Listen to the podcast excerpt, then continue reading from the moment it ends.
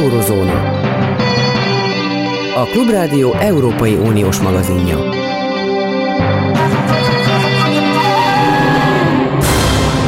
Jó napot kívánok, Zentai Péter vagyok. Nukleáris és nem nukleáris erők tesztelésére nagyon nagyszabású hadgyakorlat kezdődik szombat reggel. A Fekete-tengertől kezdve az ukrán-orosz határon át, a belorusz ukrán határig és még tovább. Mit szól ehhez az ilyen témák egyik avatott, nemzetközileg is tekintének számító szakértője, Gyarmati István? Jó napot kívánok! Jó napot kívánok! Hallgatom. Mit szól ehhez? Igen, hát ez egy érdekes fejlemény annál is inkább, mert ugye olyan erőket gyakorlatoztatnak most, és ezt maga Putyin is állítólag megszemléli, amiket nagyon nagy valószínűséggel nem használnának föl, még akkor se, hogyha Ukrajnát megtámadnák az ott fölhalmozott orosz seregek, hiszen ezek a balisztikus rakéták ugye nagy valószínűséggel, ugye mivel nukleáris is van köztük, ugye nagy hatótávolságú rakéták, amiket nyilván nem használnának föl ebben a a, a, a konfliktusban. De ez azt mutatja, hogy ugye Putyin továbbra is azt akarja demonstrálni, hogy ő tulajdonképpen mindenre elszánt, és ha nem engednek neki az alapvető kérdésekben, akkor hát valami, valami szörnyűség fog bekövetkezni, amit persze tagad, hogy ők támadnának, de hát elég sok jel mutat arra, hogy, hogy a képességük legalábbis megvan hozzá. Egy ilyen hír a profikat elrettenti valóságosan, függetlenül attól, hogy természetesen a propagandában ezt egy súlyos fejleményként kell értékelni. De van reális lehetőség arra, hogy egy ilyen hadgyakorlatból, aminek a közvetlen értelmét nem lehet ugye precízen belőni, még ön se tudja igazából, nem csoda, hogy, hogy ebből bármi lehet?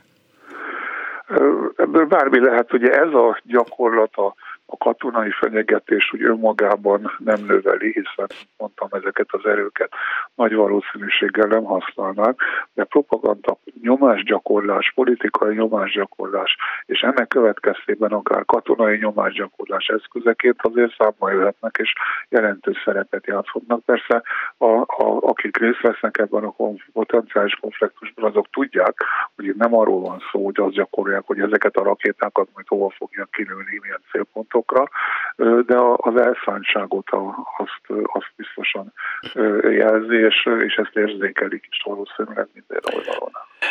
Közbevetett kérdés. Ilyen rakétákat el tud adni, szabad-e eladnia, és el tud juttatni-e például Venezuelának, például Kubának, például Nicaraguának, ezek mind most új orosz szövetségesek, Oroszország? Ja, hát van egyfajta ellenőrző rezsim a rakétáknak a, a kereskedelmére, ami korlátozásokat tartalmaz, de de nem tartalmaz félalmat, tehát szabad eladni, de hát egyébként az oroszok sok mindent szoktak ilyen tekintetben csinálni, amit nem lenne szabad, például Ukrajnát fenyegetni és megtámadni. Ugye öt darab nemzetközi szerződés van, amelyben Oroszország garanciát vállalt Ukrajna területe épségének és határainak a, a tiszteletben tartására, sőt arra, hogy megvédi ezeket a határokat, hogyha más nem tartanak tiszteletben. Tehát mondjuk nem lehet erre számítani, de, de a válasz az az, az hogy igen, igen, persze az oroszok, és hát nagyon sok ilyen rakétát adtak el. Tehát az egész gyakorlatilag majdnem, hogy az egész világ, az egész nem nyugati világnak a, a rakéta technikája az az orosz szovjet SCAD rakétákból indult ki és fejlődött ki. Hát mindannyian a, a SCAD rakéták köpenyé, köpenyéből bújtunk ki, ha szabad ilyet mondanom. Most azonban ugyebár az a nagy kérdés, hogy hogyan tudja kicselezni az amerikaiakat Putyin, hiszen most az amerikaiak páratlan propaganda e, dolgot csinálnak, nem csak az amerikaiak, félreértés ne essék, hanem összehangoltan Nagy-Britanniával, a három balti állammal, Lengyelországgal, Finnországgal, és még sorolhatnám hány nyugati országgal közösen, hogy tudnélik éberen figyelik az orosz megmozdulásokat, és mindent a, leg, a korábban titkosan kezelt információkat is azonnal közreadják, fölvállalva annak az ódiumát, hogy aztán nevetség tárgyává lesznek, mert lényegében pont azt akarják elérni, hogy a nyitott kártyákkal elrettentsék, eltántorítsák Oroszországot a e, véres tragédia beindításától. Igen, ezt nagyon pontosan megfogalmaztad. Akik értik ennek a, a jelentőségét, ugye persze könnyű ezzel nevetni, hogy hát az amerikaiak mindig meg szokták jósolni, úgy fognak járni, mint az egyszerű jóházgyerek, és így tovább.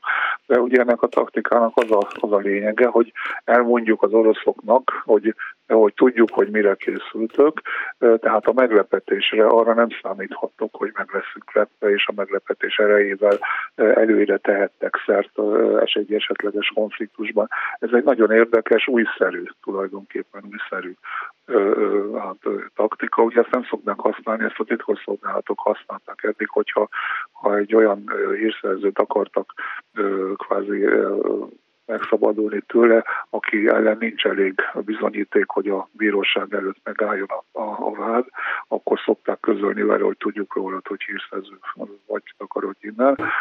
Tehát, de hát egy ilyen taktikai, vagy most már már-már stratégiai méretű elrettentés módszert eddig még legalábbis én nem tudok róla, hogy alkalmaztam volna. Na most ugye e, e, egyelőre egyetértünk abban, hogy a valóságos ö, világban egy virtuális háború zajlik, egy, egy ö, propaganda ö, háború, amelynek a lényege az, hogy értelmeznünk kell óránként, percenként, hogy miért csinálják az oroszok azt, amit csinálnak, és játszik velünk Putyin, a kétségbeesésünkkel, a látens vagy valós Amerika ellenes érzéseinkkel, a, hozzájárulva ahhoz, hogy a nyugati világ, amelyben belül ugye nagyon sok új frontvonal van, akár a Covid miatt is, és így tovább, hogy ezek a frontvonalak még élesebbé váljanak. De mi, milyen valószínűsége van annak, hogy reálisan Oroszország háborút kezdeményezzen, amiben vér folyik, amiben e, orosz emberek vére és az orosz propaganda által vértestvéreinknek nevezett ukrán emberek vére e, folyik. Őszintén szólva, mennyire reális egy ilyen lehetőség?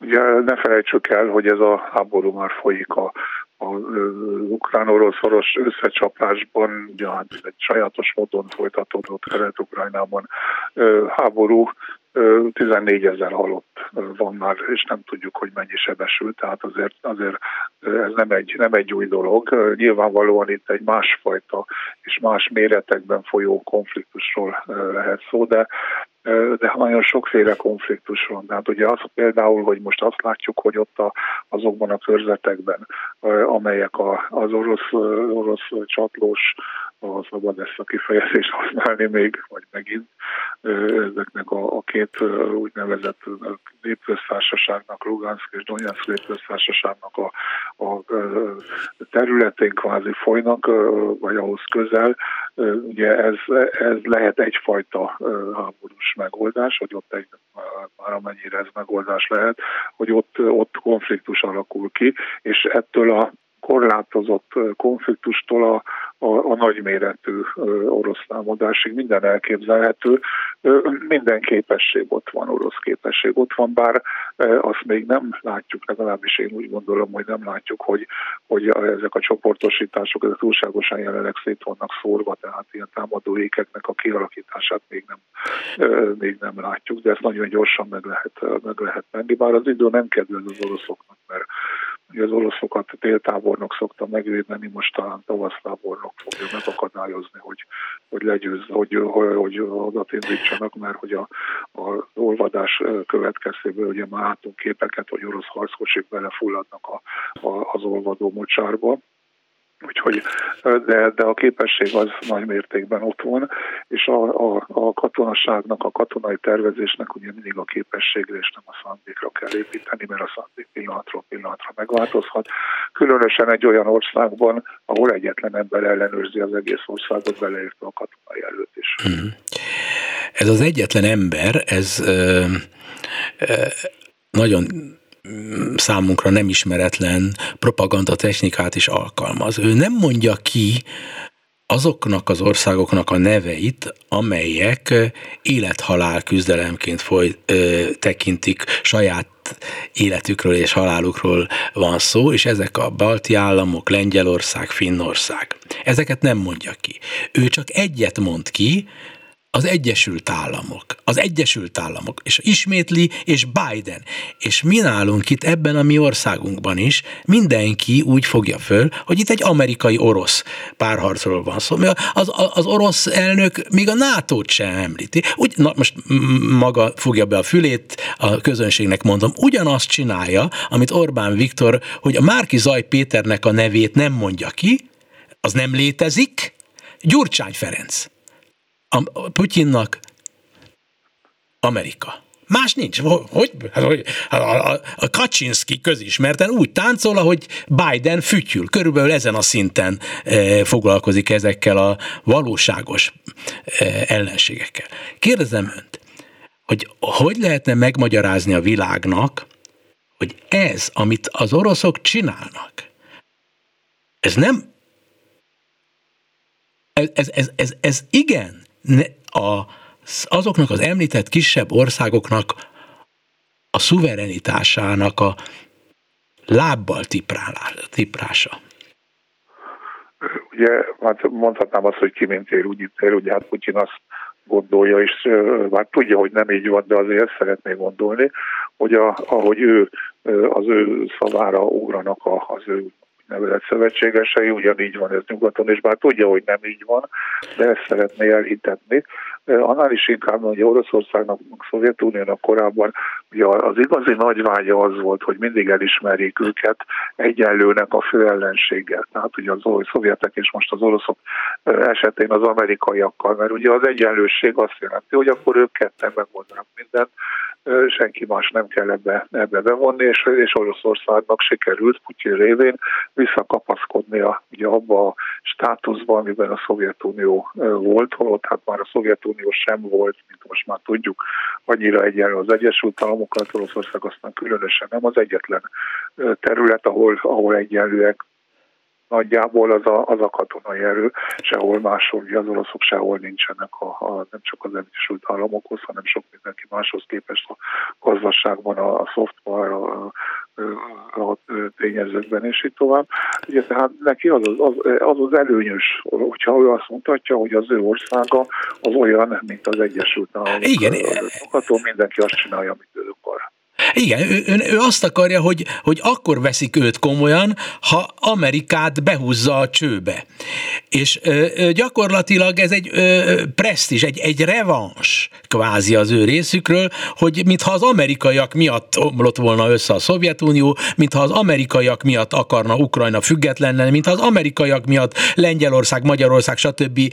léptek be a NATO-ba, holott tényszerűen ezek az országok önként és dalolva nagyon is akartak éppen az orosz veszedelemtől való történelmi ö, félelmük miatt belépni, de mégis úgy állítják be, és most utólagosan retrospektíve úgy látja fél Magyarország is, akik foglalkoznak vele, hogy hát az amerikai imperializmus, a fegyverlobbi, meg a nem tudom micsodának ez az érdeke. Hát nevetséges. Egy, a légitársaságoknak, az amerikai légitársaságoknak nagyobb a jövedelmük, mint az amerikai fegyver, fegyveriparnak. Az egész elkép elképesztő, csodálatos sikere a, a megtévesztésnek, az illúzionizmusnak, legalábbis én így látom. Persze, és hát ugye ráadásul ugye a, az orosz propaganda másik része meg az bizonyítja, hogy az amerikaiak megígérték nekik, hogy akár akarnak belépni a lengyelek, a magyarok, a csehek és a szlovákok a nato ezt ugye megígérték nekik valamikor 90-ben, hogy az amerikaiak ezt nem fogják engedni, ugye? A szovjeteknek ígérték meg, és Gorbacsovnak ígérték meg. Hol van az a Szovjetunió? Hol van az a Gorbacsov? De nem, ígér, de nem ígérték meg, de, de ugye a propaganda azt mondja, hogy megígérték, tehát az amerikai amerikaiak nem akarták, de mégis az amerikaiak a bűnösök, hogy ezek az országok belépnek. Tehát ezt az ellentmondást ugye Putyin nem akarja kezelni, nagyon ügyesen kikerüli, és a, az ő követői is, akik az ő hívek. De nem csak a követői. Azok is. Azok is. Hát a, a fél nyugati világban is azt hiszik, Hát igen, ez, igen, mert igen. utólagosan azt mondják, azt neveznek ki ténynek, amit akarnak. Egyszerűen egy legendát fölépítenek, akár frissen, és azt tényszerűen fogadjuk el.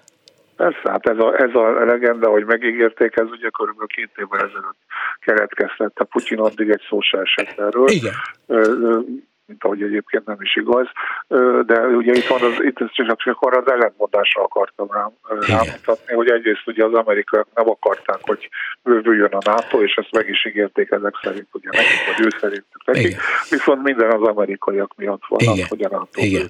Van egy, egy annyira ellentmondás, hogy nem is tudom, hogy, hogy józan észre hogyan lehet elindni, de rengetegen elhiszik. Hát, hát például csak annyit szeretnék megkérdezni, hogy 2016 és 2020 között nem ugyanolyan volt a helyzet, mint most. Egy az egyben ugyanez volt. Hallottunk bármi orosz ö, hadgyakorlatról? Donald Trumpal szemben nem volt hadgyakorlat, semmit nem csináltak, semmi nem változott azóta. De most nem Donald Trump az amerikai elnök, hanem azok a mocskos, liberális ö, demokraták. Ilyenkor ezt az öregembert, ezt a vén, megmond, nem mondom meg, hogy micsodát, ezt, te, ezt csináljuk ki. És csináljuk ki a demokratákat. Ez benne van ebben a pakliban. Emlékszik arra, hogy, hogy, hogy, hogy bármi rosszat csináltak volna, vagy bármivel provokálták volna Ukrajna kapcsán Donald Trumpot? Hát azt gondolta Putyin, szerintem tévedett, alábecsülte nem csak Joe Biden, hanem az egész amerikai establishmentet, sőt azt is, hogy azt gondolta, hogy Európa és Amerika között alapvető ellentétek vannak és lesznek ennek az általa generált konfliktusnak a kapcsán, holott pedig, pedig hát igazából összekovácsolja most Európát, és még azokat az európaiakat is, a nagy részét, ugye akik korábban szkeptikusan néztek az amerikai politikára, még Biden politikájára is, de hát most rákényszerít. Ez, ez a, a, az orosz politika egyébként hosszú távon egy rettenetesen kontraproduktív politika, mert pont azt hozza létre, ami ellen eh, küzdeni akar. Létrehoz egy nagyjából most már egységes ukrán nemzetet, egy ukrán államot, eh, amelyik orosz eh, ellenes lett, pedig soha nem volt az egyébként, mindig, mindig jó barátok akartak lenni Oroszországgal, és még erre most már azért nem nagyon sok esély van. Ugye igazolják azt, hogy azok, akik, akik NATO tagok akarnak lenni azért, mert félnek Oroszországból, Oroszországtól, hogy, hogy teljes joggal félnek Oroszországtól. Szóval abszolút kontraproduktív hosszú távon ez, a, ez az orosz politika, de hát ennek nem, ennek nem az a lényege, mivel, ahogy mondtad, ők Amerikára figyelnek, és nem a, a többi országra nagyon izgalmas téma, és tényleg életemben az egyik legproblematikusabb napokat éljük, legalábbis a világban. Nagyon szépen köszönöm, Gyarmati István biztonságpolitikai szakértő volt a vendég. A viszonthallásra. Nagyon szívesen viszonthallásra. A vonalban Holoda Attila energetikai szakértő számtalanszor szerepelt már ebben a rádióban is, vitathatatlanul az egyik legismertebb magyarországi olyan hozzáértő ember, aki hitelesen meg tudja válaszolni azt a provokatív kérdésemet, hogy nem az-e a jó az orosz energetikai ipar számára és az orosz államháztartás számára, hogy az a helyzet, ami most van, ezt minden áron hosszasan fönn kell tartani.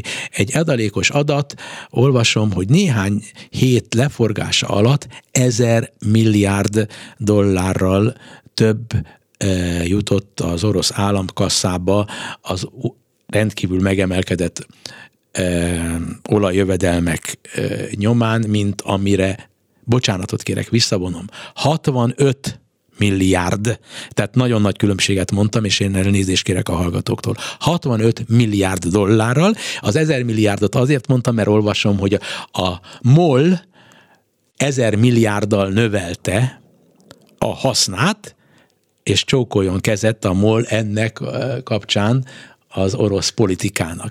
Szóval ez én nagyon leegyszerűsítve és primitíven adom elő, vagy ezt tudja ön szakszerűen értelmezni. Jó napot kívánok! Jó napot kívánok, üdvözlöm a hallgatókat. Hát igen, hogyha önmagában er, er, ezt gondolnánk, hogyha valamit kiviszek a piacra, és akkor e, nincs másnak ilyen terméke, és én annak az árát valamilyen úton, módon legyen az akár egy háborús konfliktus helyzet lebegtetése, azt magasan tartom, e, akkor ez nekem tartósan jó, és tulajdonképpen nagyon jól el leszek ezzel. De a fontos ebből a szempontból mindenképpen azt vizsgálni, hogy abban a pillanatban, amikor ez a magas energiaárak elérték ugye Európát, köszönhetően sok mindennek, hozzáteszem, bár szeretjük csak az oroszokat beállítani ebben bűnösnek, azért nem önmagában a Oroszország tehet erről, sok egyéb összetevője van, elsősorban a pandémiát követő időszaknak a, az úgynevezett visszarobbanása vagy visszapattanása az jóval meghaladta az azt megelőző időszakot, de zárója bezárva, hogyha ezt maradna így fönt, az bizony azzal járna, mint ahogy azzal is jár, hogy azonnal elkezdtek az európai politikusok azt mondani, hogy persze értjük azt, hogy most a mostani télen meg kell oldanunk ezt a válsághelyzetet, de a, a hosszabb távra előre gondolva, vagy sőt még rövidítve ezen a korábban hosszabb távúnak gondolt zöld átmenetet, ez bizony fölgyorsítja azoknak a befektetéseknek a, az intenzitását, meg az ezzel kapcsolatos beruházásokat, ami azt, azt célozza, hogy hogyan kellene kiváltani ezt a fosszilis energiát. Tehát önmagában egy magasan tartott ár, legyen az akár kőolajár, legyen az földgázár, azt tartósan fenn, e, magasan tartani, az nem érdekel a termelőknek sem, mert előbb-utóbb a termelők valamilyen helyettesítő terméket fognak keresni, legyen az például az üzemanyagoknál a villanyautó, vagy legyen a földgáz esetében valamilyen más típusú megújuló energiaforrásból származó fűtőeszköz. Tehát e, valószínű, hogyha rövid távon gondolkodnak a, e, a, mondjuk akár az oroszok, akkor számukra ez egy nagyon kellemes helyzet, ugyanígy az olajárba is, hiszen a, az ő jövedelmüket is, meg egyébként nem csak a molét, hanem az összes többi e, foszilis energia kitermelése és feldolgozással foglalkozó vállalatnak a nyereségét elég keményen megdobta ez az időszak. Ugyanakkor mindannyian pontosan tudják azt, hogy azért ez egy ilyen e, damoklész kardja lebeg felettük, hiszen bármikor e, robbanhat az a rész, hogy akkor egy sokkal intenzívebb beruházási e, lendülettel, projektekkel, Európai Uniós vagy akár Egyesült Államok projektekkel beindítva elindulnak jobban az országok, hogy azt nézzék meg, hogy hogyan tudják pótolni, hiszen itt nagyon-nagyon komoly mennyiségekről van szó. Az újjáépítés a COVID után az egy azonnali, komoly politikai üzemmódot követel meg, le kell nyugtatni a nyugati, és nem csak a nyugati közvéleményt. A nyugati közvélemény a Covid eh, okozta károk kapcsán nagyon megosztott, és eh, nagyon megosztott általában a Covid eh, kommunikáció kapcsán, tehát a nyugati társadalmakban az, ami most kialakult, az egy, egy feszültségforrás. Ha most ezt tetézik a magas kőolajárak okozta benzinár emelkedés, itt és most, és ez az itt és most ez nem egy napra vonatkozik, hanem a következő egy-két évre, amíg sikerülnek azok a fejlesztések, amelyek a jövőire orientáltak és szénhidrogénmentesek, addig az oroszok tart ülhetnek, mert egyidejűleg jön be az a pénz, ami elmaradna a szankciók miatt, másrészt pedig, ami a fő cél, a nyugati közvéleményt lehet tovább cincálni. Nem? Tagadhatatlan, tagadhatatlan, hogy az ilyen jellegű mondjuk úgy, hogy csak, csak játszva, azért egyfajta stratégiák össz, egymásnak feszülése is. Ugyanakkor, ahogy még egyszer azért hangsúlyoznám, hogy az oroszok is szeretnek két-három lépéssel előre gondolkodni. Tehát értik ők ezt a szituációt, ki is fogják használni, kihasználják sok mindenre, például arra is, hogy az északi áramlat kettő engedélyeztetésében eh, a Putyin szinte nem mulaszt el olyan interjút, hogy meg ne említse, hogy hát mi tulajdonképpen hozhatnánk azt a gázt, de hát önök nem akarják. Azzal együtt, hogy közben én pontosan látom azt, és nyilván aki ezzel foglalkozik, az pontosan látja, hogy azért az oroszoknak is nagyon komoly forrásoldali problémáik vannak, eh, hiszen miközben eh, az egyszerű halandó szeret úgy gondolni a a különböző készletekre, hogy az csak annyi, hogy kinyitok egy gázcsapot, és jobban jön. Ha elzárom, akkor meg kevésbé jön, és ugyanez igaz az olajra. Hát bizony ezek mögött nagyon komoly beruházások, kutatási tevékenységek, amik éveket vesznek igénybe, ezek vannak, és az oroszok szemmel láthatóan, akiket ugyanúgy nagyon rosszul érintett a pandémiás időszakban a az áraknak a e, borzasztó alacsony e, szintje. Hát emlékezzünk rá, hogy az amerikai Egyesült Államokban még negatív olajár is kialakult, e, de ezzel együtt a 20 dollár vagy az alatti olajár az bizony visszavetette a beruházásokat, és azért, hogyha belegondolunk abba, hogy például az oroszoknak a kőolaj és földgáztermelés jelentős része mondjuk szibériai területről jön, és Szibériában nem lehet akármikor ilyen tevékenységet folytatni, hiszen a nyári időszakban ott mocsár van, tehát mindent a téli időszakban kell, hogy elmulasztottam egy telet, nem indítottam egyben egy beruházást, majd a következő télen, november-december környékén indíthatom, mert addig nem lehet egyszerűen oda menni arra a területre. Hát bizony látszik, hogy nekik is vannak azért forrás problémáik, függetlenül attól, hogy persze elkezdték emelni ők is a mennyiséget, de azért hosszú távon gondolkodva az oroszok sem abban érdekeltek, hogy folyamatosan e, ilyen nagy ugrándozások legyenek. Nem jó nekik sem az, hogy egyszer 20 dollár, akkor hirtelen beesik a, e, hirtelen a nagy igény, és akkor mindenki az oroszokra mutogat, hogy nem hozzátok a gáz, e, akkor ők elkezdenek több gázt hozni. Érte. De hol, hol oda úr, egy pillanat. Az ár, ez sem jó. Holoda úr, most egy pillanatig várjunk, mert híreket mondunk, és nagy élvezettel figyeljük tovább a hírek után. Köszönöm. Klubrádió. Tények. Vélemények. Következnek a Klubrádió hírei. Egy perc elmúlt fél kettő, jó napot kívánok a hírszerkesztőt, Kárpát Ivánt hallják. Tovább folytatódik a pedagógusok polgári engedetlenségi akciója. Mára csak nem fél tucat gimnázium oktatói jelezték, hogy nem hajlandóak tanítani, így tiltakozva a kormány múlt pénteki sztrájk rendelete ellen. A Sashegyi Arany János általános iskola és gimnázium 22 tanára nem vette fel a munkát. Egyikük Gál Bence a Klubrádiónak azt mondta, tudják, hogy jogszerűtlenül járnak el, de nem tartanak attól, hogy elveszítik a munkájukat. A pedagógus úgy tudja, hogy jövő héten más iskolákban is lesznek hasonló akciók. A PDS választmányának tagja hősnek tartja a polgári engedetlenségben résztvevő tanárokat, szerinte az ő kiállásuk segíthet a sztrájk törekvések teljesülésében is. Nagy Erzsébet azonban hangsúlyozta, hogy a szakszervezetek csak jogszerű munkabeszüntetést szervezhetnek, a jogászaik viszont szívesen segítenek majd azoknak a pedagógusoknak, akiket valamilyen retorzió ér amikor a kormány kihoz egy olyan rendeletet, amelyel a sztrájkjogot gyakorlatilag ellehetetleníti, teljesen érthető lépés az, hogy polgári engedetlenségbe fognak kollégák, de hogy ennyien és ilyen elszántan, ez fantasztikus. Nagyon tiszteljük ezeket a kollégákat, de természetesen a szakszervezetek kötelesek a jogtalaján maradni. Ezért adtuk be a még elégséges szolgáltatásra vonatkozó kérelmünket keresetben a bírósághoz, és mi azt szeretnénk, hogyha a bíróság alkotmánybírósághoz fordulna és normakontrollt kérne, magyarán, hogyha megszűnne ez a jogsértő sztrájkjogot korlátozó rendelet, és a kollégáinkat pedig minden eszközzel igyekszünk megvédeni, úgyhogy hogyha bárkit érne ezért retorzió, okvetlenül jelentkezzenek nálunk, és a jogászaink fognak nekik segíteni. Látható az, hogy a kollégák elszántak, egyéb iránt nagyon sokan jelzik, hogyha kijönnek végre a sztrájkról szóló nyomtatványminták és egyebek, akkor beleállnak a sztrájkba. Balisztikus és cirkáló rakétákkal gyakorlatozik szombaton. Az orosz hadsereg Vladimir Putyin elnök irányítása alatt a hadászati gyakorlaton az orosz légi és űrerő, a déli katonai körzet, a hadászati rakétaerő, az északi flotta és a Fekete-tengeri flotta erői és eszközei vesznek részt, ezt közölte hivatalosan az orosz védelmi minisztérium. Itt hozzátették, a gyakorlatot már korábban eltervezték. Végül az időjárásról felhő átvonulások várhatóak több órás napsütés mellett a hőmérséklet csúcsértéke a délután hátra lévő részében akár a 16 fokot is elérheti. Késő este 3 plusz 11 fok várható. Hírekkel legközelebb 14 órakor jelentkezünk itt a Klubrádióban. Klubrádió. Tények, vélemények. Eurozóna. A Klubrádió Európai Uniós magazinja.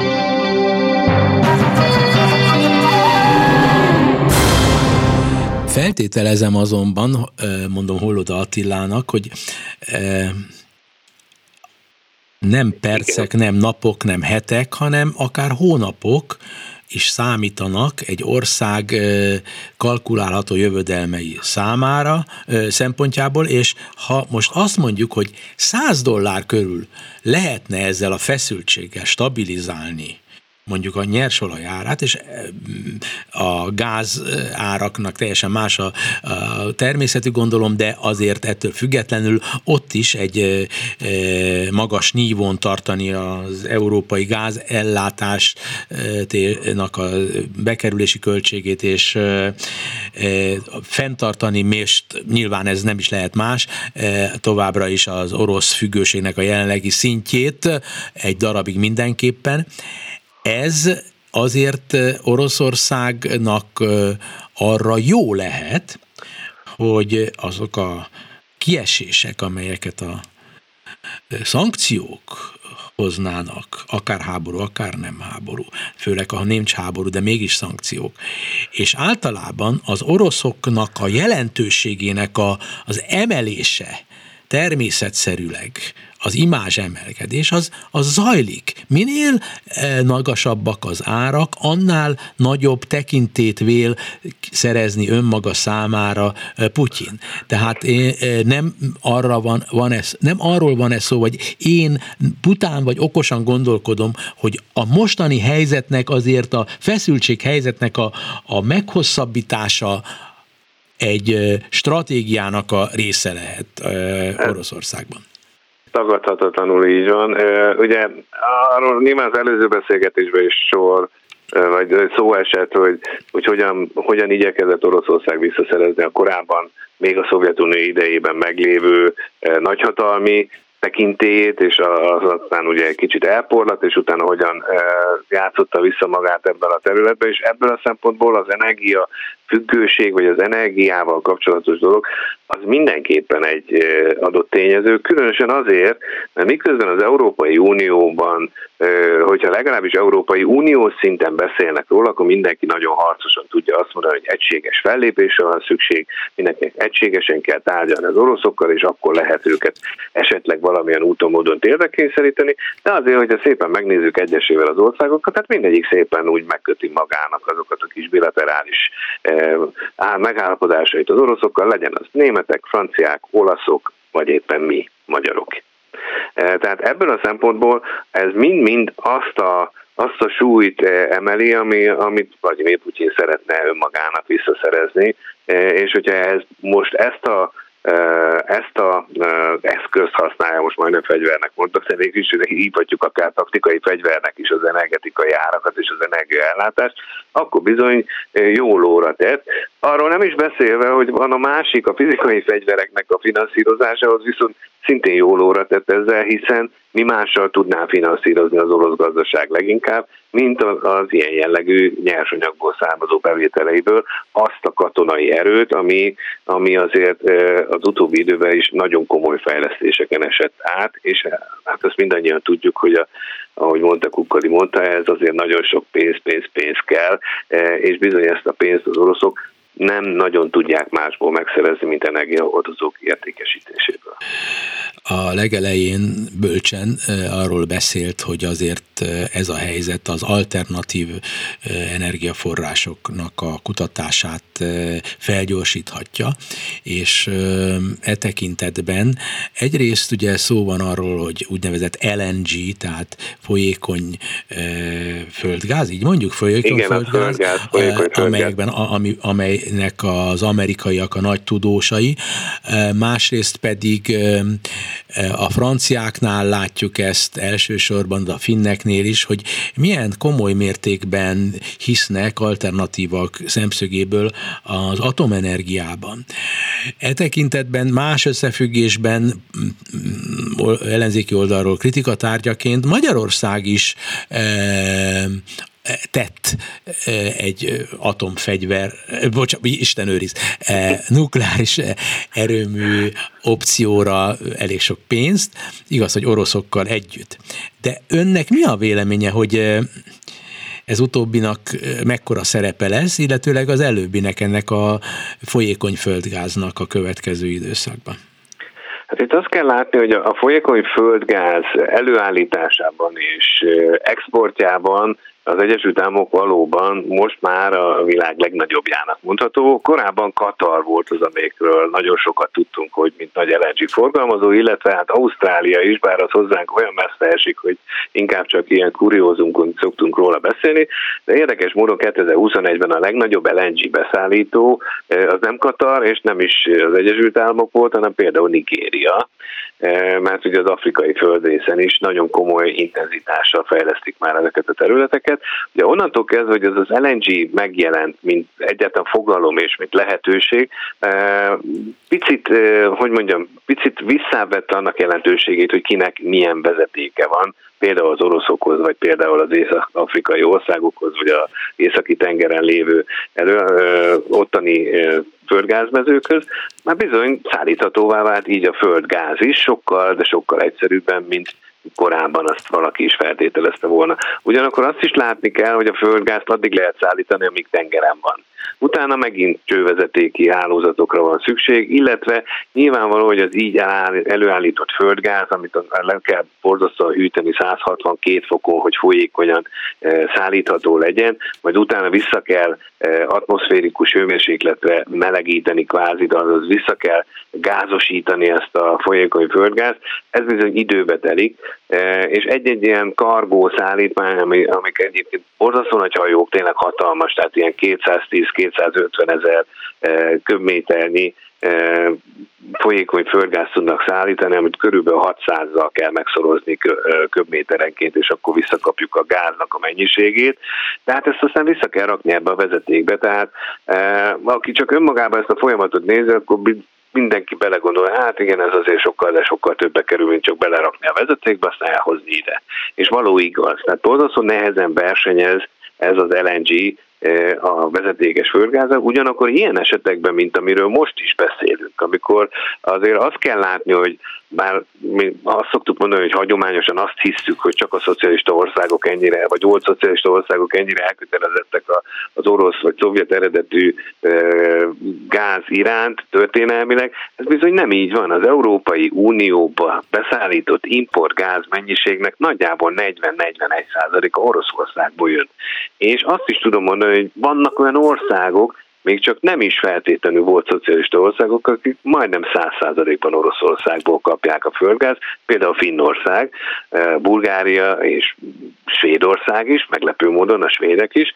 Eh, ebből következően az is látszik, hogy egyik pillanatról a másikra az orosz függőség mint olyan nem megoldható és nem is kiváltható. Ugyanakkor, ahogy ön is mondta, eh, az amerikai LNG, ami azért még elég alacsony szinten van, legalábbis az Európába szállított LNG mennyiségét tekintve, ahhoz képest, mint amit lehetne.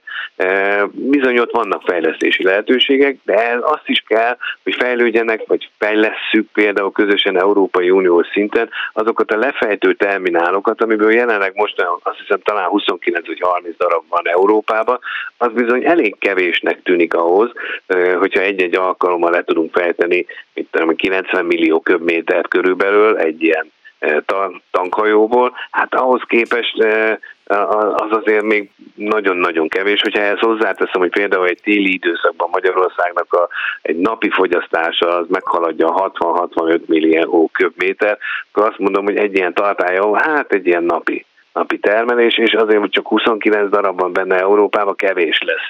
Mert Európa gázfogyasztása, vagy legalábbis az import része, a gázfogyasztása majdnem 400 milliárd köbméter évente. És ha akkor most néhány, hogy néhány szót az oroszok akkor... adják a 40 százalékot, az azért nagyon komoly kitettség. Jó, és akkor most befejezés, hogy néhány szót a, a nukleáris energiáról, hogy igen, ön, ön hisze igen, bocsánat, a, a jövőjében, illetve a, jól csinálták-e a végül is ezt a paksi dolgot magyarok? Né, nézze, én önmagá, én alapvetően nukleáris energia párti vagyok, mert azt gondolom, hogy a nukleáris energia az egy tiszta energia, zsinór nagy mennyiségű energiát képes a rendszerbe adni, úgynevezett alaperőművekként használják Igen. Magyarországon is. Ugyanakkor tagadhatatlan, hogy az oroszokon kívül azért még sok mindenki más gyárt például nukleáris erőműveket. Az, hogy nálunk ezt a 2014-ben megkötött Orbán-Putyin mutyi megállapodás kicsit befelhőzte ezt a korábban egyébként Magyarországon elfogadottnak számító energiatípus, hát ez bizony az azzal is járt, hogy ma már az elfogadottsága a nukleáris energiának Magyarországon 40% körüli. Korábban meg volt 60-65. Ebből következően azt is látni kell, hogy hogy a, a, csak az oroszok irányába történő elköteleződés, például nukleáris energiában, az ugyanolyan kitettséget jelent mint a földgáz esetében. Onnan fogják beszállítani a, a dúsított uránt ebbe, a, ebbe az energia. Tehát akkor nekünk ez, a, ez az orosz Tehát feszültség, ez, ez egyformán problémás, akár gázról van, van szó, van. akár atomenergiáról. Nagyon izgalmas e tekintetben is ez az egész ukrán-orosz feszültség, mert háború is lehet, és akkor nem lehet tudni, hogy itt valaki is fog el nevetni a végén. Holoda Attila energiaszakért, energetikai szakértőnek nagyon szépen köszönöm, hogy nagyon szívesen. Minden jót kívánok. Minden jót kívánok. Egyébként Románia területén aktív magyar újságíró Porászka Boróka, Szervusz Boróka. Szervusz, jó, jó napot mindenkinek. Abban az országban, ahol te állampolgár vagy, lehet, hogy magyar állampolgár is vagy, de főként ugye Románia területén, Erdélyben élsz, ott te most azáltal nyugodtabbnak érzed magad, hogy a, az az ország, amely e, a te országod e, sokkal nagyobb e, függetlenséget akar szisztematikusan mindig is azt hiszem Oroszországtól, és sokkal jobban van most beágyazva a nyugati tömbbe, mint a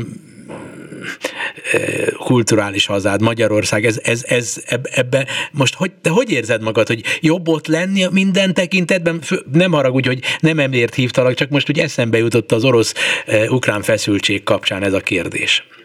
Hát azt látjuk, hogy a, de a russzofóbia Romániában kulturális és politikai és gazdasági és energetikai szempontból az mindig meghatározó volt történelmi okok miatt, ugye azért a román trianon Beszarábia elvesztése ezt megalapozta, de azt nem lehet mondani, hogy, hogy független lenne az, az ország, hiszen amerikai csapatok állomásoznak itt már nagyon rég, az, hogy ilyen NATO hídfő az ország, az a, a gazdaság működését, a politika működését minden szempontból alapvetően befolyásolja. Tehát az, nem egy független zóna, Amerikának mélységesen elkötelezett, és erre én azt tudom mondani, hogy nem nyugtat ez meg, mert abban a pillanatban, ahogy elveszíti a kegyenc státust, hogy, hogy, hogy kevésbé költően fogalmazzak a stratégiai jelentőségét az ország, és ez azért nőtt meg, mert billeg Törökország, ugye? Szóval abban a pillanatban, hogy ez, ez megváltozik, nagyon instabilá tud válni Románia. Tehát itt, itt, itt, itt mezőgazdaság fejlesztés ipar szempontjából is le vagyunk maradva ahhoz képest, ahol tartanunk kéne, azért, mert nagyon sok mindent megkaptunk az amerikaiaktól. Uh-huh. Tehát az, hogy értem, nagyon fontos, hogy ezt elmondtad, ezek a szempontok nekem eszembe se jutottak, én viszont, hogy úgy mondjam, Putyin ellenes ilyen fóbiám van, tehát elismerem, hogy elfogult vagyok. Örülök, hogy elmondtad, és tanulok is belőle, és gondolom sokan, de Románia egyébként az, hogy amikor én azt mondom, hogy független, akkor egyebek között az is eszembe jut, hogy nincs egy olyan határozott Brüsszel vagy Washington ellenségkép, vagy Wall Street ellenségkép, ami a végén az embereknek a hűítését, központi hűítését jobban szolgálja, illetőleg az, hogy ott felelősségre vonják a különböző mutyiknak a főszereplőit, a, és az, hogy van egy állandó önkorrekciós mechanizmus, amit legalábbis én innen e, távolból vélek látni, az téged nem megnyugtat ahhoz képest, amit ismersz Magyarország kapcsán? A fóbia az soha nem jó tanácsadó. Én azt gondolom, hogy nem kell fóbiásnak lenni ahhoz, hogy az ember nagyon radikális kritikát fogalmazzon meg a Putyin rezsimmel és az orosz típusú autokráciákkal szemben. Ez, ez nem kell patológikus legyen, vannak el, van elég észszerű ér ehhez. Azt látom Románia kapcsán, hogy van egy euróatlanti elkötelezettség, tökéletesen tisztában vannak azzal, hogy mennyire fontos az országnak az uniós tagsága, mert hogy billeg Kelet-Európa és kiszolgáltatott Kelet-Európa, és a román diplomácia mindig a megegyezés és a kölcsönös előnyök elvét vallotta, ezt nagyon-nagyon jól tudják csinálni. Úgyhogy megpróbálja az ország az, az uniós tagságból származó előnyöket, vagy az Euróatlanti Szövetséghez való tartozásból az előnyöket kisajtolni, Hátrány viszont, hogy itt sem a korrupció ellenes harc, amit ilyen eufemisztikusan fogalmaznak meg, sem az államigazgatás reformja, a transzparencia nem egy ilyen belső demokratikus igény, hanem része ennek a megfelelési kényszernek, érdekvezérelt megfelelési kényszernek. Uh-huh. És attól tartok, hogy abban a pillanatban, ahogy itt, és látjuk is ennek a nyomait, tehát a csatlakozás utáni számonkérés, mármint az Euró Unióhoz való csatlakozás utáni számonkérés, az ösztönözte az országot arra, hogy legyen egy igazságügyi reform, hogy a korrupciós hálózatokat felgöngyölítsék.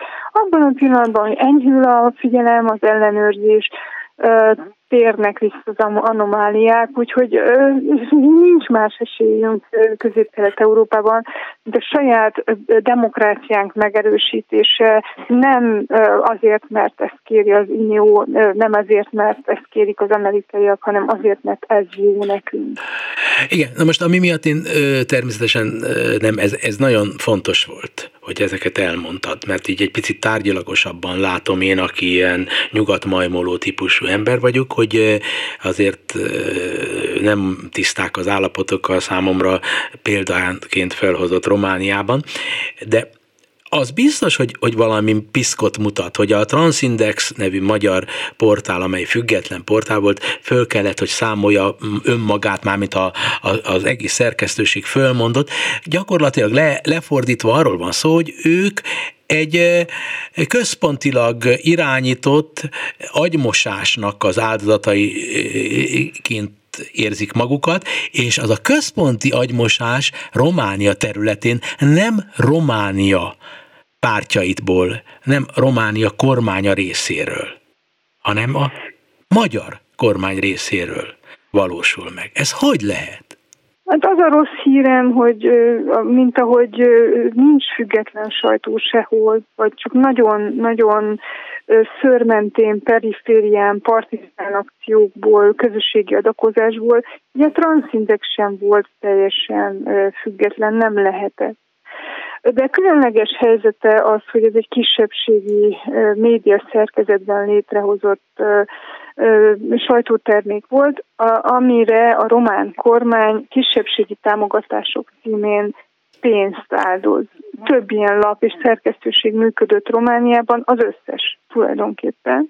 Tehát még egyszer hangsúlyozom, a román nemzetállam pénzt fordít arra, hogy kisebbségi lapok kultúra szülessen. Ez a pénz az RMDS alapítványán, alapítványain keresztül nem jutott el a szerkesztőségekhez, és ezért szűnt meg Trianon után először példátlanul a legtöbb lap Romániában. Gyakorlatilag megszűnt a romániai magyar sajtó. Hogy miért nem fordítja az RMDS román kormánytól kultúrára és sajtóra szánt pénzt a magyar lapokra, az egy nagyon érdekes kérdés. Azt látjuk, hogy sem koncepció nem volt rá a rendszerváltás után, tehát nem találta ki a magyar érdekképviselet, hogy miért jó a magyar kultúra, és miért kell fenntartani a magyar kultúrát errében. És még súlyosabb ennél az, hogy a NER létrejötte után, 2010 után, pontosan tudták azt, hogy miért nem jó nekik, hogyha van egy kritikus, objektivitásra törekvő sajtó, és elkezdték szisztematikusan felszámolni ezeket a lapokat. A Transindex volt az utolsó, amelyiket felszámoltak. Éppen beszélgettünk itt a kollégákról, hogy az lett volna a rossz jel, ha nem, ha nem szűnik meg a lap, mert akkor azt, azt jelezné, hogy valami kom- vállalhatatlan kompromisszum történt, de nem, a kollégák, transzínveszes kollégák nagyon tisztességesen elmentek addig a határig, ameddig még szakmailag vállalható módon fenntartható a lap, és amikor ez már nem volt lehetséges, akkor felálltak testületileg, és ez egy demonstráció volt. Úgyhogy ez az a pillanat, amikor el kell búcsúznunk a romániai magyar sajtótól teljes. És ez az a pillanat, amit nagyon komolyan kell venni, mert innentől kezdve gyakorlatilag nincs, ami információt átvigyel. Rendszerkritikus, magyar kormánykritikus, RMDS kritikus információt. Vannak még szerkesztőségek, amelyek működnek az RMDS struktúrán kívül, ilyen a közszolgálati média, ennek vagyok én is a szerkesztője, vagy milyen az erdélyi átlátszó, amelyik külföldi alapítványi pénzekből tartja fent magát, de hát ez nem, messze nem tehát itt azért az iót sajtó teljesen hiányzik. Viszont amit most mondasz, azért mégiscsak stratégiailag engem igazol. Hát azért, amiről te beszélsz, az nem más lefordítva, mint hogy Magyarország kormánya beavatkozik Románia belügyeibe. És azért ez fordítottan nagyon nagyon nehezen tudnám elképzelni, hogy Románia Magyarország belügyeibe természetesen nincs akkora román anyanyelvű kisebbség Magyarországon, nem is összevethető a magyar ügy Romániában, mint a román ügy Magyarországon. Ezt én tök aláírom, de akkor is. Hát ez, ez, ez elképesztő, amiket most elmondtál. Um, hát mondjuk az egy nagyon rossz jel, hogy például nincs államilag finanszírozott és fenntartott kisebbségi médiahálózat Magyarországon. Lehetne roma nyelvű például, mert hát ugye van egy 800 ezeres roma kisebbség, ami arányaiban ugyanaz mint az 1 millió 200 ezeres kisebbség a 19 milliós Romániában. Tehát simán kellene a, itt a magyar kormánynak teljesíteni. A román kormány a kisebbség politikáját a Magyarországiról másolna, akkor nekünk régen rossz lenne.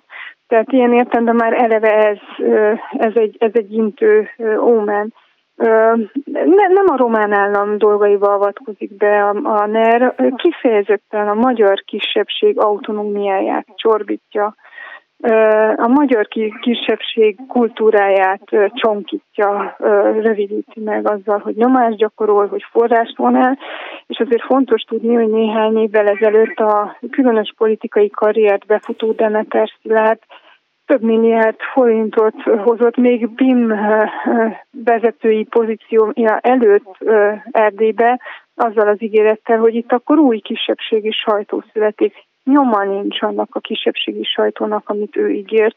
Nem tudjuk, hogy mire fordították azt a pénzt, csak azt tudjuk, hogy kivéreztették és megszüntették az erdélyi sajtó utolsó bástyáit. Tehát ennyit a szélhámiáról, az ígérgetésekről is a kisebbség ellenes, illetve magyar kultúra ellenes nervpolitikáról.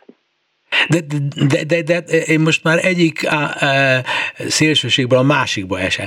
Abból indultunk ki, nagy általánosságban és egy másik területről, hogy Románia és Magyarország egyik 19, a másik egy hiány 20. E, amit te most elmondasz, ami e, szívet az az, hogy Románia messze menően 20, és Magyarország mínusz 19. Hát e, ezt egyértelműen bebizonyítottad most néhány szóval. Annyi, a, tehát mindig autonómiát kértünk, igaz? Hogy, hogy az erdélyi magyar közösség autonóm módon tudjon dönteni a saját közösségi jövőjéről, kultúrájáról. Ehhez a román kormány ad pénzt, paritát, vagy pénzt mindenképpen. És az autonóm döntésnek az lett a következménye, hogy az RMDS aktívan megvonja a saját kisebbségi kulturális szereplőitől a forrásokat. Ez ennyit, ennyi ideig terjed. És, e, és ebben e, e, ezt azért csinálja, mert kiszolgálja a magyar kormány. Bravo. Hát ez egy magyar-magyar belügy, ezt hangsúlyozom. Ez egy magyar, magyar belügy, magyar, hát ez fantasztikus. Döntés, ez igen. És, és magyar-magyar következményei vannak. Lelkileg tökéletesen megértek, de a világ nem lelkek alapján működik, hanem tények alapján. Van egy román nevű állam, van egy magyar nevű állam, és így mennek a dolgok. Ahogy mennek, bravo, itt, itt, itt aki erőt mutat, annál van az igazság, és itt tudunk visszatanyarodni az orosz-ukrán ügyhöz. Ha és az egész orosz ügynek a világba való kisugárzása. Ha Putyin erőt mutat, akkor nála van az igazság, és kész. Ennyi.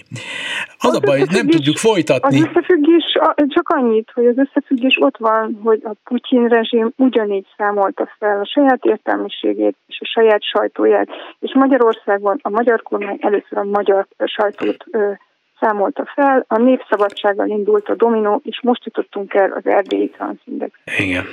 Porászka Boróka, erdélyi magyar újságírónő. Nagyon köszönöm, hogy mindezzel most tisztában lettünk. Köszönöm. Én köszönöm a figyelmet, viszont hallásra. Viszont hallásra. A hallgatóktól elköszön Zentai Péter, mégpedig Bíró Kristóf, Leocki, Miriam és Bencsik Gyula nevében. A viszont hallásra. Önök a Klubrádió Európai Uniós magazinját hallották.